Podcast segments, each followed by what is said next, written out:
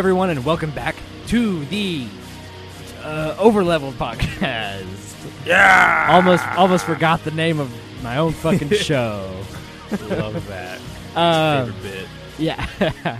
uh, so we got we got some stuff going on um, in the news department. Bef- before we get into our our big fat Chrono Trigger discussion, um, So we got some news that we wanna we wanna talk about. Uh, yeah, news, news, news. Before we get into news. before we get into news, though, is there how how, how you doing? I'm doing a okay, Gavin. How you doing? doing all right. We talked a little bit before we started recording, but just in case the audience was wondering how DJ's doing, this is your chance to tell them. there, there's your update, guys. I'm doing a okay. nice. Yeah, a little depressed. No, you? Oh, okay. Always, bro. Hell yeah. oh, okay. Uh, so I mentioned this to you right before we had started. Sorry if you can hear my my baby screaming in the background. Uh, my wife, my my wife is so gracious, graciously letting me do this right now while she takes care of a, a baby who, who should be going to sleep right now. Anyway, so I talked to DJ about this uh, right before we we started recording. But as far as news goes, Nintendo just like moments before we were recording this today, uh, announced their new OLED Nintendo Switch console, which Ooh. I guess, yeah, I guess. I think I think the uh, the dock looks kind of cool.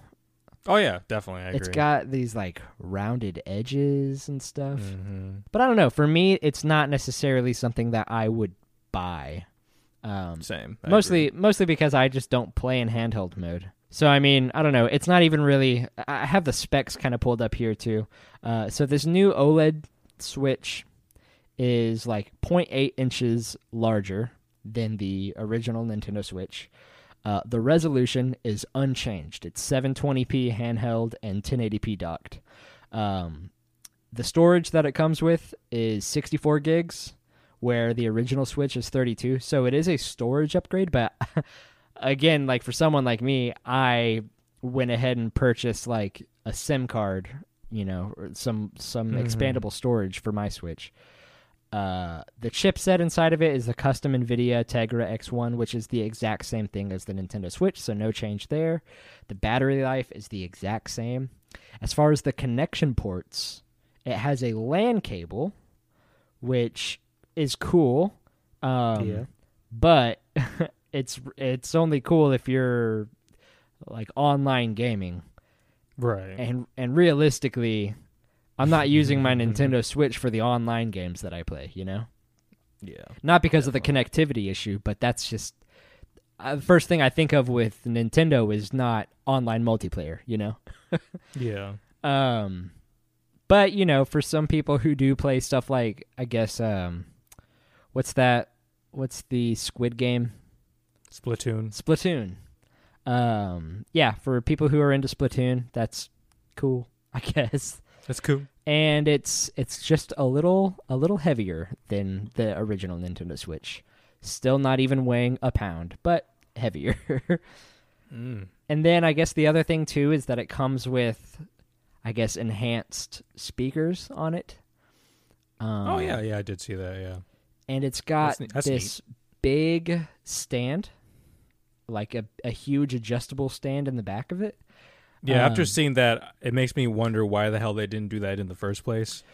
Well, even so, I agree. Like, I feel like it's better. It's obviously better than the little stick, the stand that we got. But what I st- what I still don't understand is why have they not moved the charging port to the top of the Switch already? like the the charging port is still on the bottom, so even if you have it like sitting up somewhere, you can't charge Mhm. it while you're playing it. You know? Oh yeah, I see what you're saying. Yeah. Yeah, eh, but it's like you know, if you're if you're sitting in bed or something and you're holding your Switch, you can have your charger right next to it, and you you're still able to play the game and charge it. You just can't like have it be like standing up, you know. Mhm. Um, which is like, I don't know. The the whole stand thing is just kind of interesting to me because it's like on the one hand, it's like okay, cool, bigger stand, and like you can you can adjust it and like make it go back even further. But the Nintendo Switch has been out for so long already. I feel like people who want that already got, you know, those like third party Switch stands that let them do that sort of thing. Right. And then on on top of all that, the other thing is just the um the OLED screen, which um really only matters if you care about the colors. and yeah, I mean other than that, it's the same old Switch, just a Yeah, little same old same. little bigger. I think and I was telling you too, I think a lot of people are mess are messed up about this because for a long time the rumors were pointing to a like a much more powerful switch you know that'll do like 4k and stuff like that uh like in docked mode which would be cool i would love you know i would love to i don't know maybe maybe they'll still plan on doing this with the next zelda game uh like maybe maybe hopes aren't completely you know dead yet but Mm. um you know to play some of the games that I do have just in higher resolution on my TV would be awesome, you know. oh, definitely. Yeah, okay, so that's basically it as far as the, the the biggest thing that has ha- like happened today. Right. Um, but other than that, some other just kind of news around RPGs and stuff. Uh, the Final Fantasy Pixel remaster has some has some updated news. Final Fantasy one through three are going to be coming out uh, this month in July. Uh, Oh. yeah, I think it. Yeah, July 29th, you can get Final Fantasy one, two, and three, and each of them, or Final Fantasy one and two, are both priced at like 12 bucks each, and then three will be 18 bucks. It's interesting because I initially figured it'll just be like a big package. Like I was Yeah. thinking like maybe 30 or 40 dollar package for all of these games, but nope. I think on Steam, if you want to buy them as a package, it's like on sale for like seventy dollars, and I'm like, gosh, for these games that have been out for years. I mean, Yeah, that's a no for me. I, I still am just of the mindset of this would be received much better if it was just also released on console. Like even if they still wanted to Yeah. release these games separately, they could still. I don't know. It's just like just put them on console. God. Yeah, so there's that. I think they're releasing four through six sometime later on, either later on this year or early next year. I can't remember. Uh, one through three Pixel remaster. You can get that later on this month. Whoopee. they announced a bunch of Legend of Heroes games, like the uh, Trails games. Um, oh. I think they're I think one or two of them is like a brand new game, but the other ones are uh, English ports of games that were only available in Japan, but they're finally coming to America. Uh, Trails from Zero, uh, Trails to Azure, The Legend of Nayuta, Boundless Trails, and The Legend of Heroes Trails into Reverie. They had a big like Nihon Falcom 40th anniversary event, uh, and they announced a bunch of games. So that's kind of cool. That's cool. Uh, the Legend of Mana is finally out, like the re the remaster or remake or whatever. Oh yeah. I guess it's really just a remaster. It's pretty much the same game as Mm. the PlayStation One game. I guess you've never played the original one, have you? No, I've not. No. I think the Mana series is another one that I've always been attracted to, but I've I've never really played any of them. Maybe one day. One day. The World Ends with You is coming out later on this month, and there's currently a demo out. Oh, really? Yeah, I Tight. I've just specifically been like I'm not gonna play the demo. I, I'm just gonna. I'm I, I've heard some good things about it already, like from people who have gotten early, you know, Mhm. hands on it pretty early. So, and I think even regardless, I mean, I don't know if I'm gonna pre-order it, but whenever I can, I'm going to get the game, like without you know, without playing the demo yet or anything, just because, you know, that's what I was going to do anyways. Like the sequel to one of my favorite games. Like, yeah, of course I'm going to get the sequel. Hell yeah. so, yeah, that's coming out later on this month. Uh, J- or wait. Yes. Yeah, comes out like, what is it? July 27th. Yeah. Disgaea 6 is out. Wait, shit, it is? I think so. Yeah, it is. Came out last week. You, you look, you look. Oh, wait. oh, fuck. Oh, yeah. I remember uh, saving this one towards the end just because I was like, I know DJ might want to talk about this because I'm sure he's got it, but oof. Ah, I totally forgot. well, you can better believe I'm going to get that. Yeah. Is it only available for Nintendo Switch? I believe so, yes. Okay. So from what I hear, it is not like optimized for Nintendo Switch. Um, oh, really? like I hear like it's fine if you're a fan of the Disgaea series and you're ready for Disgaea 6. It's like you'll you'll probably enjoy it. It's probably not going to be the best one in the series for you, but um, as far as like it being a Switch exclusive is apparently really unfortunate because apparently it doesn't run very good on the Switch at all. So oh, wow. yikes. Yeah. Um, but I hey, mean, in- interesting because that's weird. Because yeah, for us in America, it's only available on the Switch, but in Japan, it's the PlayStation 4 and the Switch. oh, that's right. That's right. So yeah, I don't mean, why- it'll probably come to PS4 and PC or something like right. hopefully before the end of the year or something. But yeah, that's pretty Shit, I unfortunate.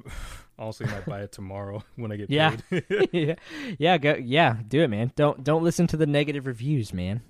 no, I mean no, because I mean yeah, I did hear a lot of bad things about it just from like because I think I remember I talked about it last episode is that they did get rid of a lot of staples from the previous Disgaea series, but Oh, I mean I'll yeah. still play it. yeah, yeah, man. I mean, it's like you played one through five. Why wouldn't you play six? Might as well. Yeah. Um, Scarlet Nexus is also out. It's it's actually been out a little longer. It came out on June twenty fourth, and I actually got this game, Ooh. and it's really fun. It's like a very fun game. uh, it also is like visually very stunning. Um, but you know, we're not here for that. We're here for Chrono Trigger. Yeah. But also, before we get to Chrono Trigger, we're gonna do some question of the week stuff. Uh, Actually, before we finish moving from the news section, I have a little news thingy. Oh, it's yeah, less do it. so like about sort of like what's going on in the JRPG world. Sort of like more of what I've acquired from the JRPG world. So Ooh, hit me. yesterday, I went to GameStop and I bought two particular JRPGs. The first one, have you heard of the game Indivisible for the Switch? Oh, uh, yes. Yeah, Yes, I have. bought that because I remember I played the demo of it, and the demo was a lot of fun. Yeah, I played and the so demo. I bought the full game. I'm excited for that. And the big game that I bought that I didn't expect to see at GameStop at all was NieR Replicant. I oh shit! so I am very excited to eventually play that. Yeah. Oh, definitely, man. That's been the one that I've like kept on my wish list. Like I have it on my wish list for PS4 and PC because I'm just like I don't care what I get it on. I just whenever I can get it, I'm gonna get it. You know. Right, definitely. Nice, man. Yeah. Yeah. Okay, so question of the week. Oh God, sorry. Um, I felt like I have a new question of the week that I would like to ask after this one. Realistically, I wish I asked the I I wish I asked the new one this last week because it it pertains more to our Chrono Trigger discussion. But last week we Right. were we were fucking reaching like we were just scrambling and reaching for bit. shit. So okay, so question of the week uh, at our last episode. Um, I'll just be reading the ones that are here uh, in our Discord. So thank you to uh, One Pint Ones. I'm, I, homie, just like if you're if you're listening, dog, just like I don't know, Please. like just fin- uh, just spell just spell it out like piece by piece for me. no, still no shade on your name. I just don't know how the fuck to pronounce it. Right. Uh, so I'm gonna call you One Pint Ones. Uh, okay, so One Pint One says Velvet Crow from Tales of Berseria, and he provided a very sleek JPEG, a glossy, glossy JPEG. Yummy, yummy. Yummy, yummy. So I have not played much of the Tales games, but uh, I think I do have Berseria on my PS4. I just haven't gotten Mm. playing it. Because I'm pretty sure that one's connected to the Zestiria games.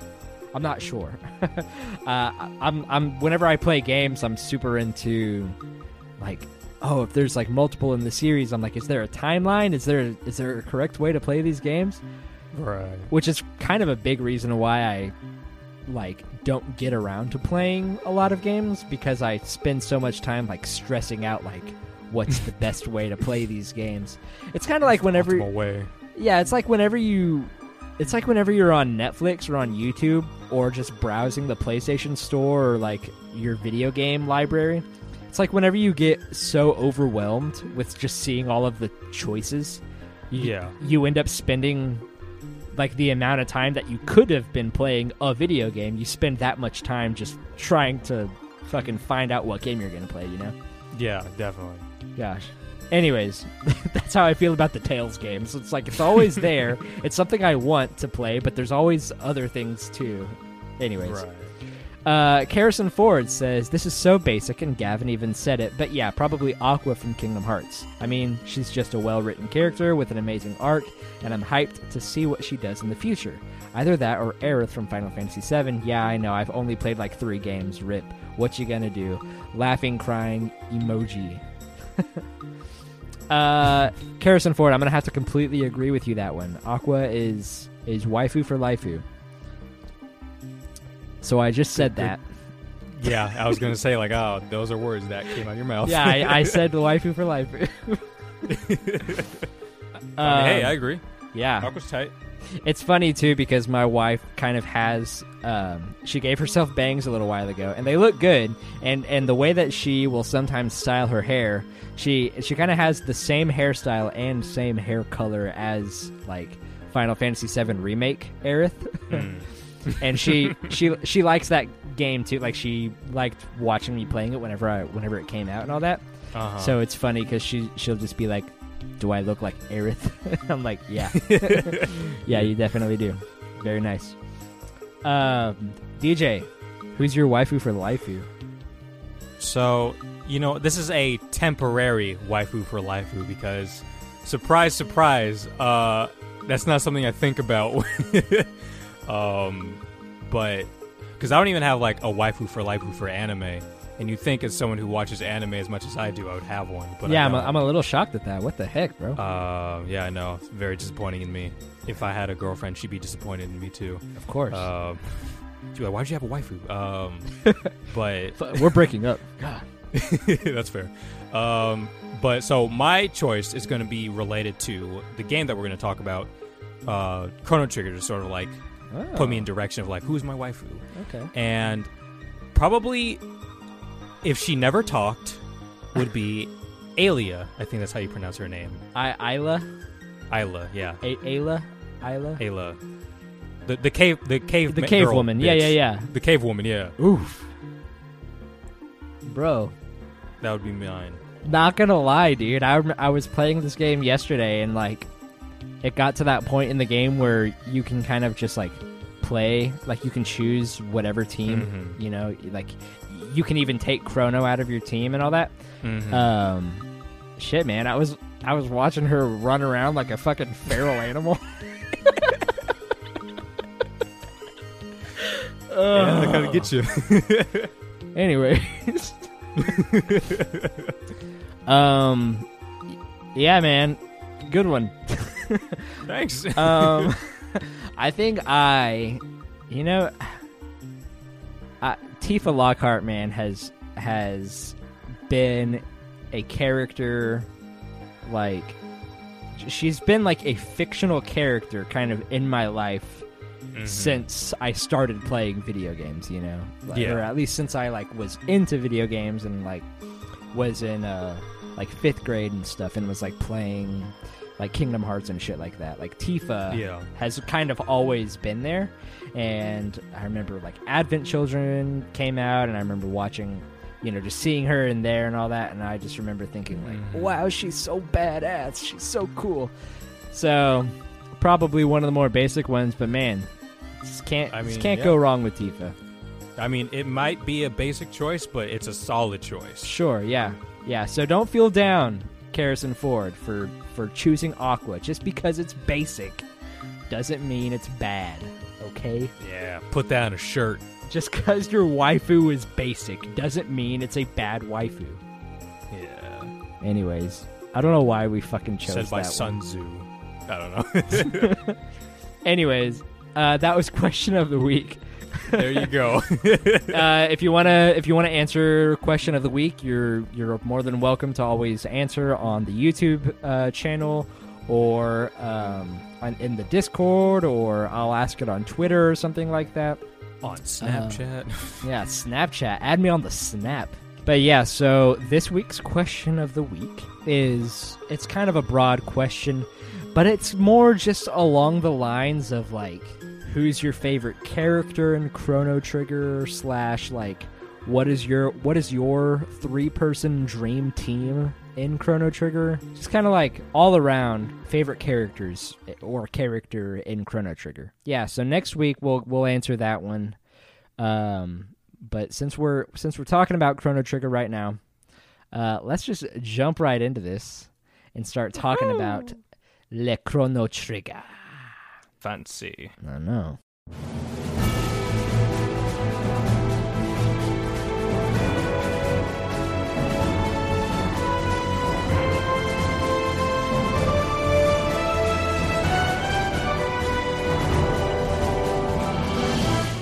Okay, so Chrono Trigger.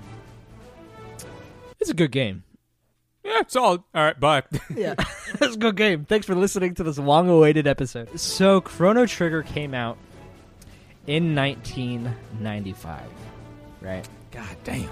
Yeah. So this was one of the last games to come out right before the PlayStation was coming out. Like I think it was something like uh like a week or a few weeks or a month or something like that after this game came out, the PlayStation came out. So people were already pre-ordered, locked in and stuff, and you know, upon release, um, I like make no mistake, it it made good money, but at the time, I think the release of the PlayStation was a big like overarching shadow over the sales of Chrono Trigger. And nonetheless, the game still sold very well, uh, especially at the fact like DJ, if you could guess how expensive this game was when it came out, what would you guess? Sixty bucks. Chrono Trigger cost eighty dollars when it came out. Oh, oh, oh, God. As as did as did a bunch of Super Nintendo games. Um, Why? and Fuck. yeah, I know eighty dollars for a, eighty dollars for this thing, dude. And now it's like on everything modern that it's released on, it's like at most like fifteen or twenty bucks or something. But at the time of, of of release in 1995, this as a brand new video game was eighty dollars, and that's just so interesting to me because the there's so many people who are so up in arms about uh, next generation games today going up in price being seventy dollars. Yeah. And it's like, guys, do you guys you guys obviously don't remember how fucking expensive old games were because they were not cheap.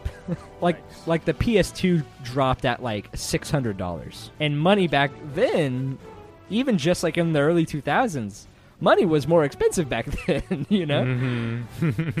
so that's just kind of like one piece of history about this game that I think is so interesting. I think so so many people, myself included, I look at like we have websites now, like howlongtobeat.com. So like before you even buy a game, you can say you can see how long the story is and you're like am I going to drop $60 on a game that's going to take me 5 hours to beat? And for the most part, the answer is kind of no. Like I, I I'm going to wait for a sale or something like that. Granted today, whenever we play Chrono Trigger now, it's like we're playing them it's, it's we're playing it way cheaper than it was when it came out. But even still, it's like, man, what an expensive game. I know. Yeah. This game was developed by Square at the time, dubbed this team uh, the Dream Team. And Dream Team. this team, and it really is the Dream Team because it's like you hear you hear these names. All of the names tied to this have left such a huge legacy today, and even at the time, they all were like big names at the time. Hironobu Sakaguchi, who Oh. you know we all know from Final Fantasy. So That's my boy. that's our boy. Uh, we got Yuji Horii. He is still to this day the director and like scenario writer and designer for all of the Dragon Quest games. You go, Yuji. Yeah, Hell he's yeah. he's fucking killing it. And I think that I mean we'll talk about Dragon Quest in later episodes and stuff, but I, I feel like the consistency that Dragon Quest has seen from the start till right now has been one of the things that people still look at as just like man this is this is why I've always loved Dragon Quest. This is why I'll always love Dragon Quest. Like Final Fantasy has gone through through so many changes changing directors changing writers design artists and stuff. Uh Mhm. Dragon Quest has stayed the same pretty much like since the beginning. Even you know like how we're saying Yuji Horii from the beginning still now fucking just banger after banger with the Dragon Quest series then we got Akira Toriyama Oh, mm, the guy. the guy. I think DJ probably. I don't know how No how into. Dragon Ball. I mean, I c bro, I've like, I think I read a little bit of the first Dragon Ball manga and maybe watched the first couple of episodes, maybe like ten years ago. But I had friends who were huge into Dragon Ball. Well, I mean, I definitely grew up with it. It was definitely one of the gateway anime for me. But me now, it's just sort of like it, I still it still holds a place in my heart. But like I tell myself multiple times, like I'm probably never ever gonna rewatch Dragon Ball Z ever again. Yeah, I mean it's a it's a monster of a show, like Dragon Ball and One Piece, man. Like they're these like Goliaths in the anime like world. Mm-hmm. They just go on forever. But yeah, uh, Akira Toriyama. Well, it's not even that. It's just not good. yeah, I mean, well, I I remember. I think I watched a little bit of what was what was the show like the show that came out after one of those movies. It was like Dragon Ball Super. oh, Dragon Ball. Super. Yeah. Yeah, I heard Yeah. that one was pretty good for a while, but I don't know. I'm not. I I would not be the person to like discuss Dragon Ball like that. You know. Yeah. So you know, the art director of Chrono Trigger is Akira Toriyama. Um, Hell So- yeah. yeah, so whenever you look at the box art for the game, or if you're even just looking at the sprites of the game, there's that obvious charm. Like you'll see alien creatures that looked, you know, very similar to just that art style that you would see in a show like Dragon Ball or Dragon Ball Z. Mhm. Um, even in the what's it called? Like if you pl- if you're playing the PlayStation version or the Nintendo DS version or the PC and mobile version of Chrono Trigger, uh, Akira Toriyama even directed all of those like anime cutscenes that we see added into the newer versions. Hell yeah. So those all look fantastic. um, yes, they do.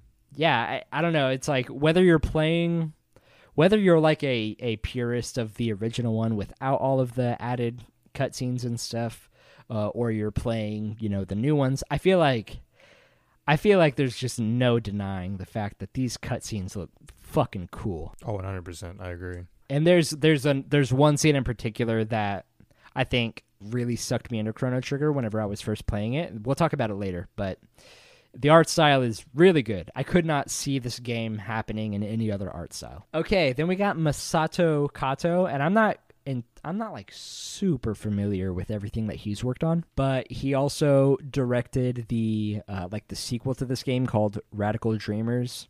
He directed uh, Xenogears and Chrono Cross and Final Fantasy XI and some parts of Final Fantasy VII. So he wrote kind of like the main story to this game. He obviously has some stuff under his belt. Like he's a good storyteller. And then as far as the music goes, the music was done by a man named Yasunori Matsuda. Yasunori Matsuda, I, I think this I think this man is one of the most like I guess juiciest pieces of the whole history of this game in my opinion. He had he had some help with Nobuo Uematsu, obviously from Final Fantasy composing, like from the first game through the ninth game, and some of the later games as well.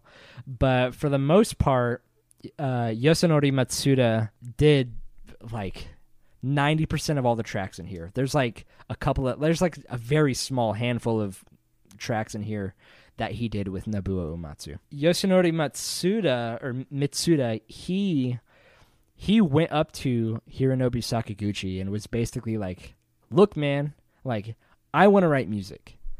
I I'm a this is what I do. Like I'm a music composer. I have songs, like I have ideas, like please like let me let me like run this. Like let me run the music in this game or I'm walking out." And so Hironobu Sakaguchi straight up was like, "Okay, then the job is yours. Like you got it. Like go ahead, go crazy." And one of the first nights that he was working on music, he basically stayed up all night, but from the time he woke up in the morning to the time that he went to sleep, he wrote the entire the entire like opening song. The like he wrote that entire thing just in one sitting, all by himself. And oh, yeah, yeah nice. like so much of the music in this game has such a unique sound to it. um, mm-hmm, definitely. I don't know, man. Like, I, it, this is this is another situation that I feel is similar to that um, that feeling that you get whenever you're just so overwhelmed with all of the choices in front of you. You you lose track Mhm. of what you're doing, and you end up wasting time just thinking about all of the games that you want to play. This is kind of how I feel with like talking about the music to this game. Like, there's just there's so many bangers in this in this game. Thinking about the guy who wrote all these songs and stuff, I just like I don't even know what to say. You know, Right. that's been one of the big things that I've just been thinking about since trying to come up with things to talk about with this video game. It's just like I just have I just have nothing but positive feelings about this game. I I have like very little critiques with this game. Definitely. But yeah, I mean that's kind of some of the development history of this game. Like all of these people they came together. I think there was a point where Mitsuda was kind of going through some writer's block and he was, you know, he wasn't getting enough sleep and all this stuff and there was a lot of music that were on some flash drives that were like lost like and never to be like seen again and that's whenever Mhm. things started getting like really crazy uh, as far as the development goes and that's whenever they brought in nobuo uematsu to basically take mitsuda and be like hey man like i got you let's do this together and they wrote a couple more songs for the game and they're all fucking phenomenal so that's kind of just like some development history stuff i guess before we uh, we go into kind of like talking about the story and all of that. How how about you kind of walk us through I guess just how the game plays?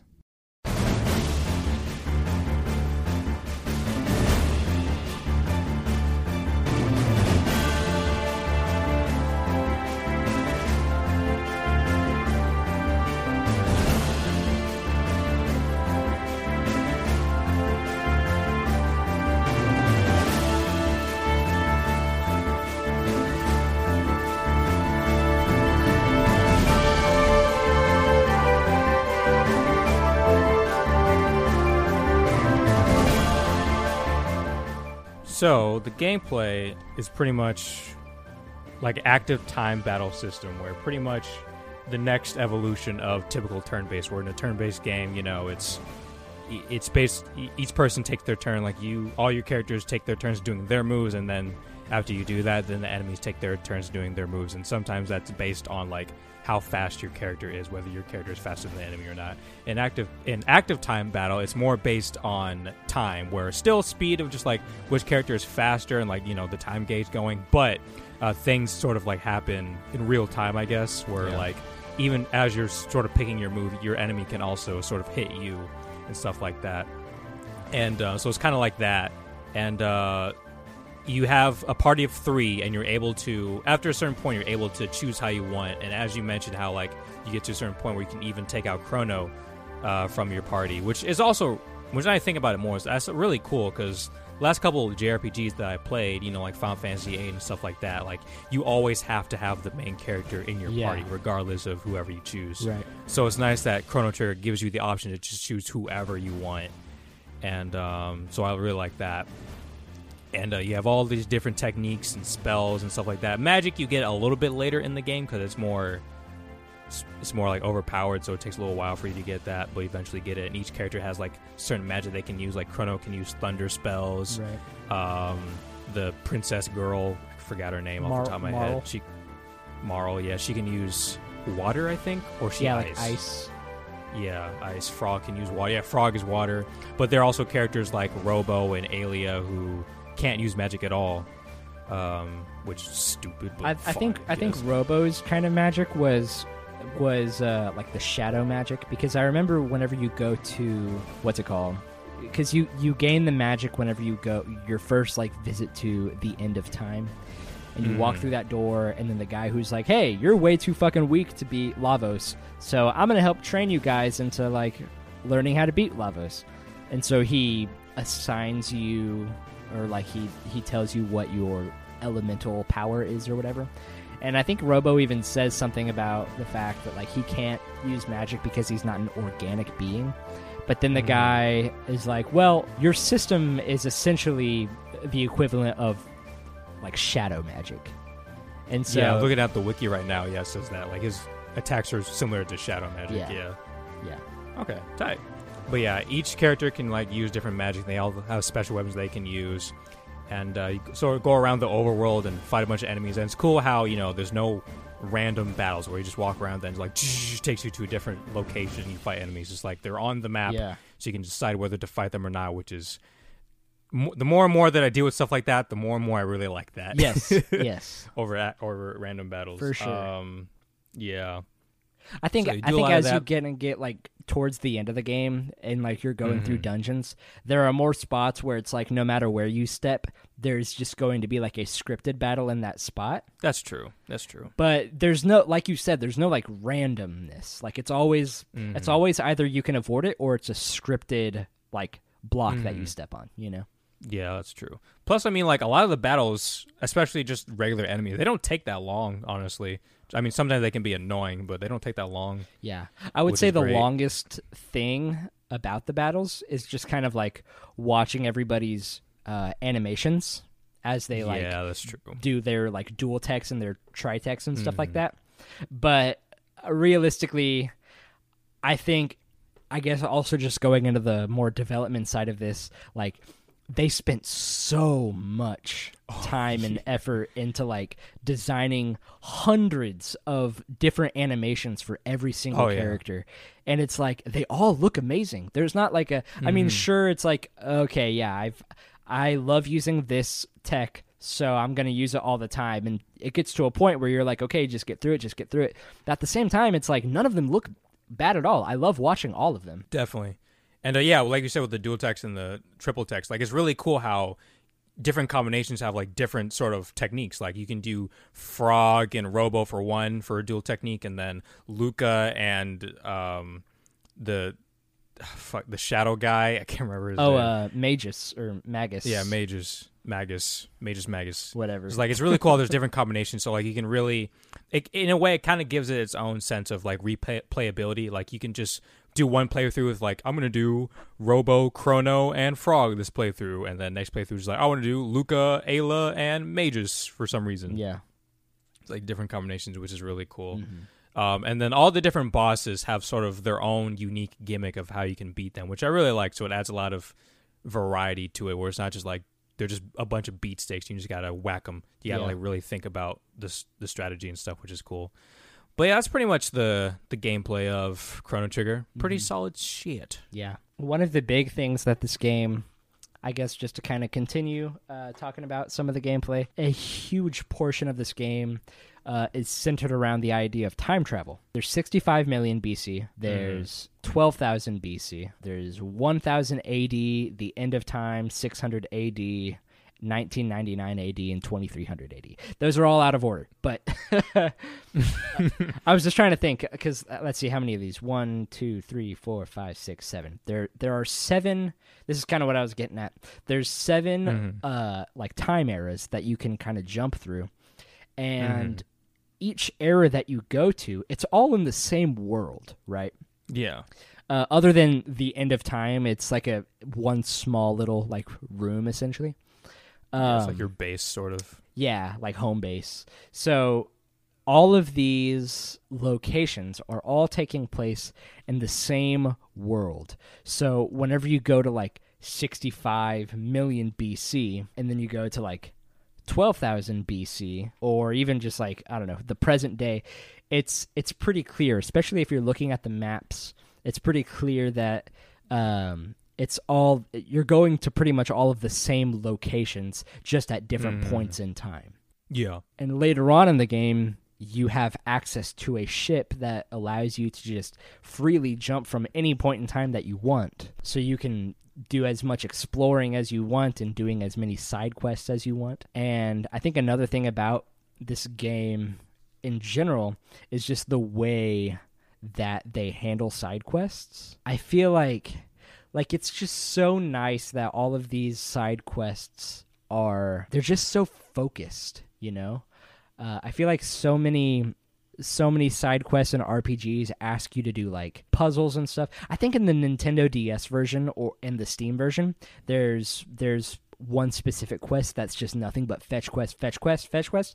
You know, that can be annoying, but you know, that was added later on and it's it's only one side quest whereas I feel most RPGs uh nowadays in particular are most like most of their side quests are just filled with that oh just go bring me this item so I can craft you this item that's stronger so Mhm. that you can kill this boss who will give you this item so that I can give you so that I can craft you like your ultimate weapon or something.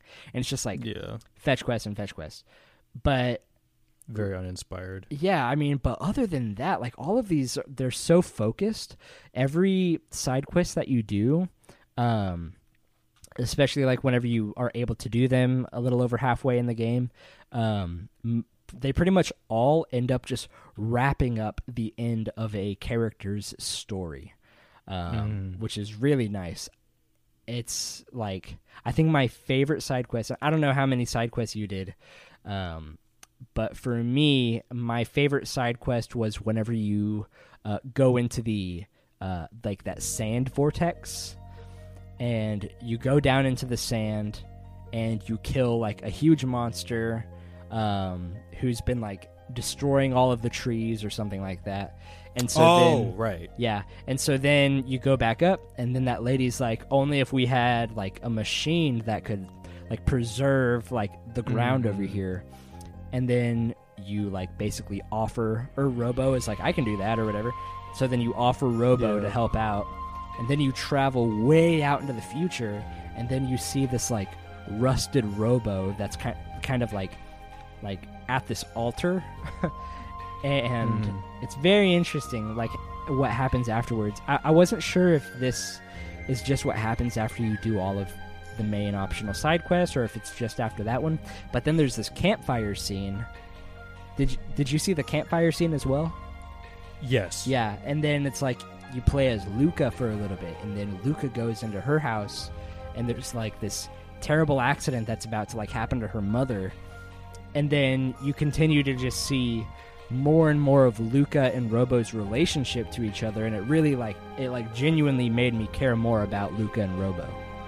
Um, like just the way that these side quests are like, I guess constructed. It's like they're all focused on just like the characters who you Mhm. you know gather in your party with you, which is so nice because especially games that have you just like collecting party member after party member after party member. Uh, like even Final Fantasy VI does this thing where I can't. I'm blanking on the name. There's like a Yeti character that you get, and like oh yeah, yeah. and like the the mimic character. They're both like Mhm. totally optional, but there's no backstory with either of them. Uh, there's like nothing. Like, hey, Yeah, there, there's nothing to either of them, and there's no side quest that you can do to like learn more about them. Um, and there's that's just not the case here in this game. It's like every character has just so much depth, and thankfully, like these optional side quests give you, you know, everything that you need to learn about these characters. So, the side Mhm. quests are really good, in my opinion. no, I Uh, agree. They're yeah. they're fun. I enjoy them a lot. Yeah, and then the um, I guess just the over overall kind of like look of the game. Like, how do you how do you feel about like the visuals? I I love the sprite work in this game. It's very nice. Yeah, Um, yeah, no, I just it's I like it a lot. Like I, I have a really good soft spot for sprite work, and this game I think pulls it off very very well, and I like it. yeah, okay. For this being one of the last games to come out on the Super Nintendo before the PlayStation came out, um, I really think it's the best looking Super Nintendo game. Like I just I just think there's no contest. Um, like I can't think of any other Super Nintendo game that looks better than this. And even if you like look at side by side comparisons between this and like Final Fantasy VI, like like Final Fantasy VI, like it like don't get me wrong, it looks good for the Super Nintendo, but compared to this, holy shit, man! Like the sprite work in this game is like I really I really think this is like the standard for just like sprites and just like like these background um, like these huge vistas and like this epic scenery especially if you're in like the 12,000 BC the dark ages whenever you see those like floating islands and like there's that like waterfall that like drips off of the floating island back into the ocean and stuff like all of it just looks beautiful. I cannot like i cannot praise like the artwork of this game enough you know? No, yeah, definitely, it's very good. yeah we've talked a lot about the gameplay and all that and a little bit about the uh, side quests and stuff like that but i guess just kind of like how, how did you how did you feel about the story here i guess if you were to like compare it to a game like final fantasy VI, like uh, just, just because they kind of came out around that same era and stuff like i guess kind of how do you I mean, it's kind of hard for me to compare because it's been so long since I played Final Fantasy VI. Sure. But, um, I mean, I enjoyed it. Like, um, I mean, it wasn't anything for me personally. It wasn't anything like super interesting in terms of just like, holy shit, whoa, what the fuck? Uh! But like, but um, like no crazy reactions from me. But Right. I enjoyed it. Like, it was a very fun story. And I enjoyed, like we said, all the different side quests and learning more about the characters and stuff like that. yes I really like sort of Frog's rivalry with Ma- Magus yeah and all that stuff. Um, yeah, no, it was a pretty fun story. I mean, honestly, I kind of like blanked out a lot of times whenever they were talking about the queen, the person who's like trying to revive Lavos. Okay, yeah, I feel you. I feel you with that one. I, I really wasn't a whole lot like I wasn't very interested in that whole side of the story for some reason. I I, I don't know what it was. I mean, the Meg, yeah, the Mega stuff was interesting though. Yes. Whenever it was like, whenever he was the villain at the time, yeah, I was pretty interested in that. And like, I was, I didn't. I mean, it makes sense now that I think about it, but I didn't even know that like Frog used to be a person, but they changed him into a frog. yeah, like those sort of revelations. I think were some of the best parts of the story. Um, Yeah. Definitely. it's and like this kind of goes with the whole side quest portion but like the things of the game that focus specifically on the characters themselves i think are the best part of the story in my opinion Mm-hmm. Like frog is such an amazing character even like Oh. robo um just to kind of like oh, Robo's tight. just kind of like jump forward like from the beginning of the story it's like once you go to that future era you meet robo for the first time and you like you see other robots that are over there but Mhm. then they all kind of start telling you oh this robot is defective because it's not doing its job and basically the people who Mhm. programmed the robots were like hey like you are to protect this base and like destroy anyone who comes in to like invade the place. So whenever they see like you i guess or and like other monsters they're just like trying to protect.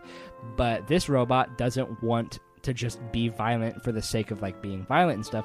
And then there's this really sad scene where all of the other robots just start beating the living shit out of robo Oh, Like, just start, like- that was. just start kicking the hell out of him and stuff and punching him Yeah. and like the whole time you're just you're just watching it kind of happen and like whenever you try to intervene robo's like no don't attack them like Mhm. they're my brothers or whatever he says and it's like Yeah. oh man like that's so that's Damn, harsh Robo. man yeah but just like little stuff like that where it's just purely focusing on like the whole character aspect and even later on with robo whenever you do his side quest um, in the future and you go through that uh, that dungeon and then you see the pink robot with like the bow on her head Mhm. um, Yeah. and she's like trying to explain like why he is you know she's just like trying to convince him of other things that he doesn't believe in and all this stuff and you have this battle Mhm. with her uh, just playing as robo alone and just like stuff like that where it really hones in on just the the single character side of things. Um, like Lavos is an interesting enough antagonist. You know, it's an interesting enough like plot point for you to kind of like go for like this main larger goal. Like you have like the big Yeah. picture in mind, and the whole goal is to like stop Lavos from destroying the world in the future. Which, you know, it's it's fine. That's interesting. Mm-hmm. But like how you were saying, like It's the whole the whole stuff with like Mag- Magus or whatever is like that that like personal rivalry that Frog has with him is like one of the really interesting antagonistic like stories in this game, right? But yeah, speaking of Lavos, um, let's just kind of like talk about kind of how this game like opens up. Like I don't want to do like a scene by scene dissection of this of this whole thing, but it opens up with you know main character Chrono wakes up and um, there's the Millennium Fair happening, and it happens like you know, I guess every millennium, and uh, you go over there with your best friend Lucca. Lucca is uh, your female uh, like companion in the very beginning of the game, and she's super into building robots and into technology and stuff. And she's getting ready to unveil her like teleportation device where you can teleport one person to another place, but whenever they're at the Millennium Fair, things start going haywire and it actually transports you through time. So that's kind of like Mhm. where this whole story kind of starts is like this whole idea of time travel, like we were talking about earlier. Yeah. Before all that happens, though, there's a really cool thing that happens with like choices that you can make. You you meet Marle in the uh, in the fair, and you don't know that she's the princess yet, but you know you can run into her, and then it has all these different things where it's like if you run if you bump into her, and then you run to go pick up her pendant before you talk to her, then there's like a courtroom scene later on where they'll use all of that stuff against you uh, to like throw you in jail where it's like ah you should have talked to Marle first before you you know picked up the thing or oh you should not have eaten the food at the fair or else you you know they'll use this against you.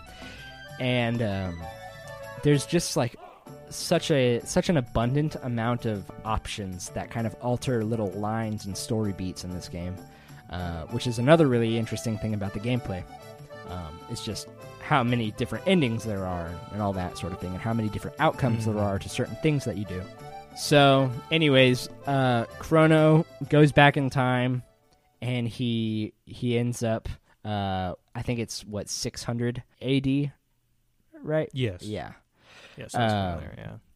And the theme song that plays in the background is really one of my favorite video game songs of all time. Uh, the wind scene song. It's like da da da da da da da. da da da da da dun, dun, yeah. It's so beautiful. I just I love the way that all of those instruments just go together in that song.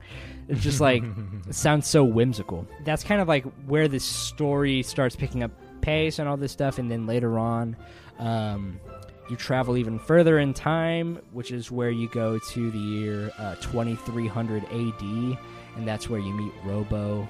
Uh, and then after the whole, oh well, I think in 600 AD, I'm pretty sure that's also where you meet Frog.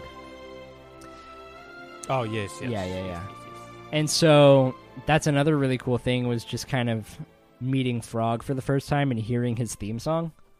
Bro, Frog's theme song is so good.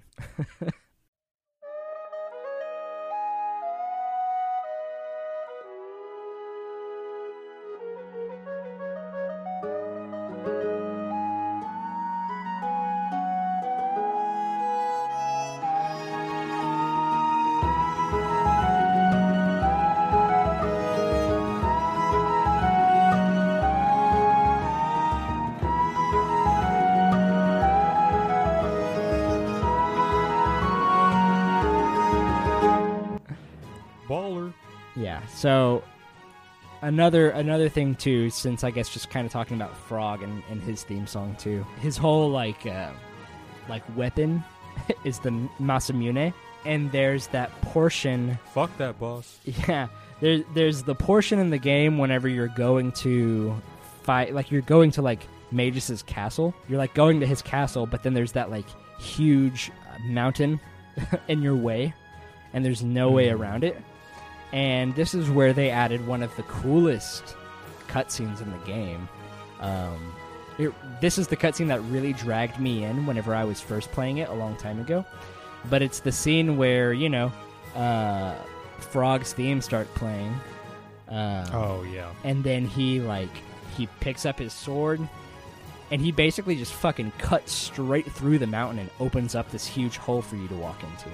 Hell yeah. I guess modern if you if you haven't played this game, it's like or if you're into anime and you haven't played this game, it's very like similar to that sort of feeling of whenever uh, the main character in uh, Demon Slayer finally like cuts through the rock, you know. oh yeah. It's like this high, like emotional moment where you know Frog is like doing this thing. He's af- he's going after what he believes he needs to go after. All this stuff. It's it's just really cool the way that it happens. Yeah, that's easily one of my favorite scenes in the whole game.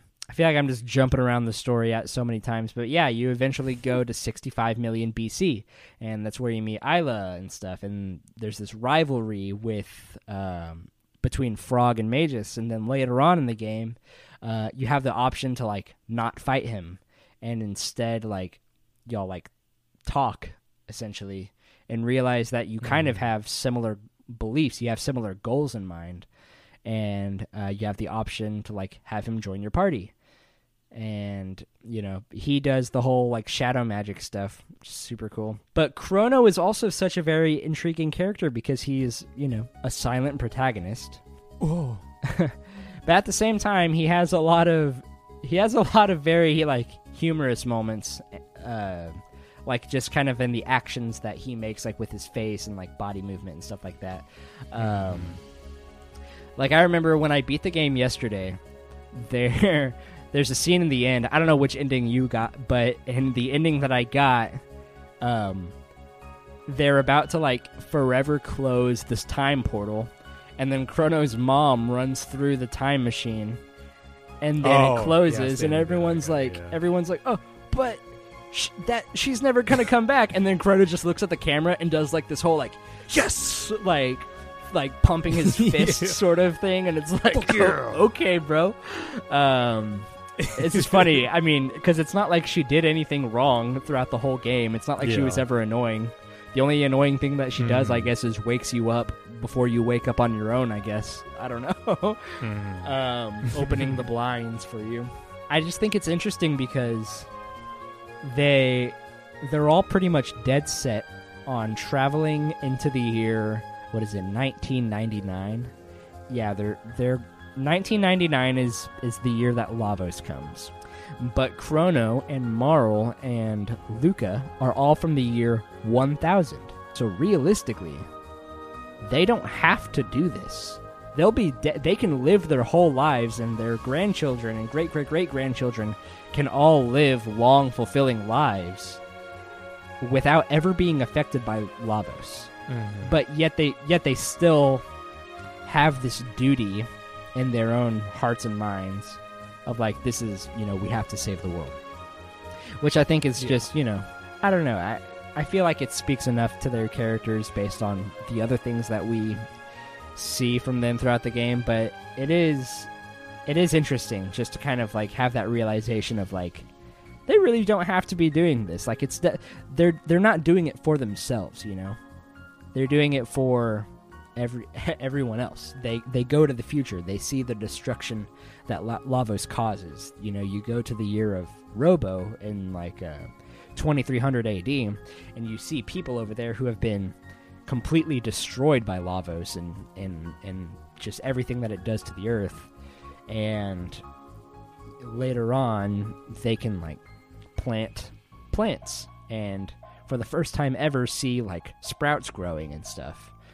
And I feel like that was probably one of the biggest kickoffs for the gang to realize Mhm. this is this is why we have to do this. We can't let our future end up like this. Definitely. But yeah, I think all all around, I think probably the only thing that I can complain about, as far as just things that I did not like about the game, was the um, that scene where you go to 2300 AD and you do that like racing thing.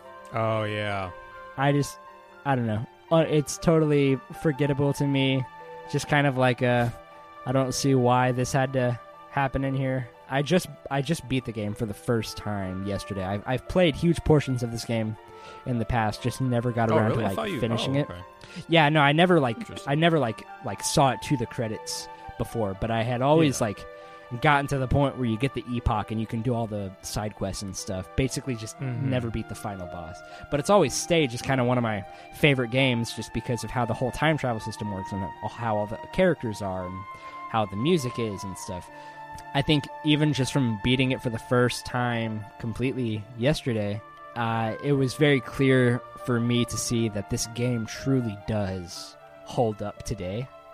Um, Oh, definitely. I agree. like there's there's not a like other than that one racing thing like i feel like if they were to remake this game uh like how they would with final fantasy 7 remake i feel like that would be the one thing that they would look at and say okay we need to make some serious changes to this part everything else is pretty much perfect in my eyes i don't know did you have any other opinions kind of on the whole story or things that you did not like about the game Uh, well, things that I did not like, they're just more just small nitpicks. Like, only one part of the game that I mean, for me, the racing thing, like I thought it was fine. I mean, I can understand why it would feel sort of just out of place with how the game is. I get that, but for me, it was fine. But we just more so the nitpicks. Like some of the bosses just pissed me off. Like Masamune, as I said, as I casually mentioned, he was annoying, and also just the last boss, Lavos. He, oh, fucking hate him. Like as soon as you fight him, he immediately does his like move that almost kills you. I hate that shit. Dude, that's Uh, that's that why I never used a single elixir until that battle.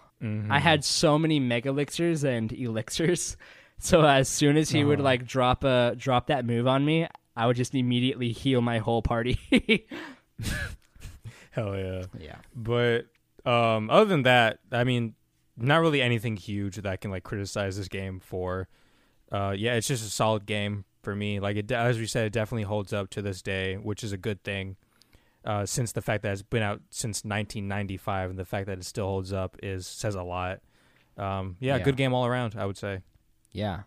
And it's like even I think this is another big reason why I appreciate pixel art so much too is just the fact that like with this game's particular art style, there are so many amazing games that are out today and that are like being made today that have like pixel art art style. And I think visually like this like if this game were to just come out, I don't think that many people would see it as like being a super dated game. I think maybe maybe some story aspects as far as like the main villain Lavos. I'm sure a lot of people would be like, ah, it's not. It just seems like an old old school kind of thing. I don't know. I just feel like the how the gameplay is and all of the traveling through time and the music and the how how it all looks. I don't think it would be too surprising if a brand new game were to come out like this. You know, like from an indie Mhm. developer Yeah, I could see that. That pretty much does it as far as our like sort of review of this game. I mean, personally, I mean, I don't know if you want to put a score on it, but for me personally, this is like easily a 9.5 to like 10 out of 10 game. Oh wow. Yeah, for me at least. Uh, oof. hard to say. Um, I guess just off the top of my head, probably an eight out of ten yeah. For me. Yeah. I think I think even I think for me it kind of like it it would go down mostly due to the fact for me I've just played so many fantastic games, you know? Um Mm-hmm. it's really easy for me in my head to like compare this to like what have I recently played, you know? um Yeah. Yeah, that makes sense. but I I don't know. I also just feel like if I was if I was like 14 or 15 years old in 1995 and I had only Oh, played definitely. whatever Super Nintendo games came out before this, I think I like this game a lot better than Final Fantasy 6. In my in my hmm. opinion. I think least. honestly, I think I would too. Yeah. I think I would too. Honestly. Final Fantasy VI is a lot beefier as far as it's just like single story, but I think. I mm-hmm. think this game, even like with the remakes, you know, there's like other stuff that you can do after the game, but you know, there's so many different endings to this game. There's just a lot of replayability to this game. Whereas I think if you That's true. if you were to like start over Final Fantasy VI, there's not a whole lot different that you would do in each playthrough. You know, it would always just be kind of going through the same like 30 to 40 hour long story each time. Whereas this is, you know, I think for me, my my playtime in this game with my first time doing it and doing all of the uh, side quests and stuff, it was about 33 hours. So it took me a little while to beat this game, but realistically, I could probably jump into this game and try to get a different ending and play it in about like 10 to 15 hours. Yeah, this is a relatively short game. I mean, my playthrough, t- I'm looking at it right now, it took me 38 hours. 38 hours? Yeah. Yeah, I think I was mostly just also trying to like like I I did like all the, like that optional stuff. I didn't play anything after I beat the game. Um but I think if you were to like look at this game on how long to beat, it's like an average first playthrough is like 20 hours, 21, 22 hours or something. But I think if you're just going through trying to do all the stuff, you can get a like you'll play this game for about the same amount of time as you would like a Super Nintendo Final Fantasy game, you know? Yeah. So there's a lot of content there, and like on replays, you'll probably blow through it a lot faster, uh, especially whenever you know how, like, all of the map layouts are, and like you know what sort of like options you want to choose. But yeah, solid game. I'm glad I played it. I think it's I think it's a must play game. I think it realistically, I, I think if anyone has never played uh, JRPGs or wants to like start getting into JRPGs, I really think that this is a phenomenal starting point.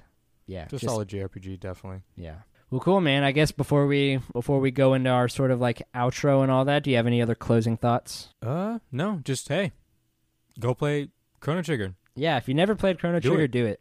Pussy. This really this really was a game that has always been on my list to like finish. Uh, along with a couple of other ones that I've never finished yet, but th- this really is like a must play in my opinion.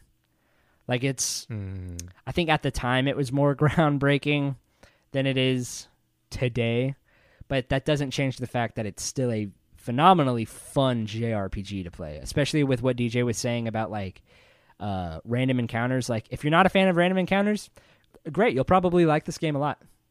Um, if you like good sprite work, if you like good music, if you like good characters, you'll enjoy this game a lot. Yeah, I guess before we before we get out of here, just want to remind everyone that you can answer the question of the week. Uh, that question again is just kind of like, who are your favorite characters uh, in Chrono Trigger?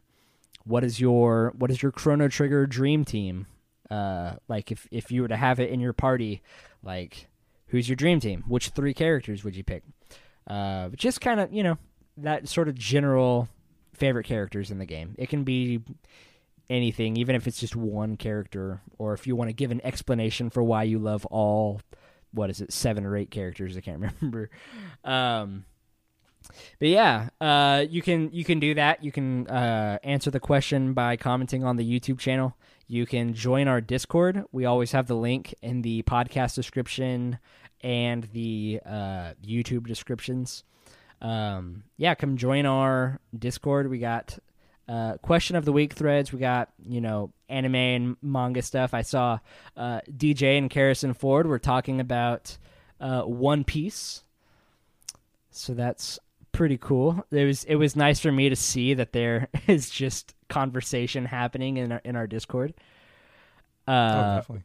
yeah, we got Kingdom Hearts discussion, Final Fantasy discussion, Falcom games discussion. We got memes. Uh, you know, fill, blow all that stuff up, guys. I mean, we love to see you all there. Uh, you can email uh, questions, or if we got some things wrong or anything, you can either comment at us or uh, send us messages in Discord, or you can email us at uh, overleveledpodcast at gmail.com.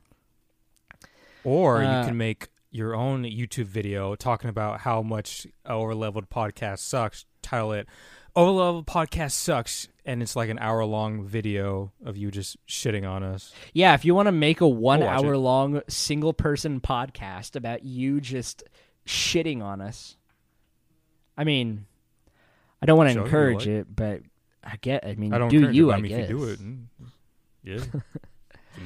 Um, DJ. Um, DJ has a podcast too called The Ramen Stand. Right? That's what it's called, right? Yes, I do. yep. If you like anime, come on, check us down at the Ramen Stand. We just recently did our latest episode talking about the second half of Jujutsu Kaisen. Really fucking good shit. Uh, Yeah. So if you like anime, come on down. Nice. Uh, yeah. DJ's also got his uh other his main channel that he does his uh sort of uh I, I guess you do like a multitude of content. I was gonna say it's your like Mm. Like an like anime analysis channel, but I I think you do more than just that. Yes, my channel is well. I mean, it is mostly anime, but I do it's it's a comedic review channel where I talk about different anime movies and video games that I make fun of. Um, but I also on the side like to do something a little bit different related to one of those topics. Yeah. If you're a fan of like JonTron or like old school JonTron, you you you'll like DJ's channel.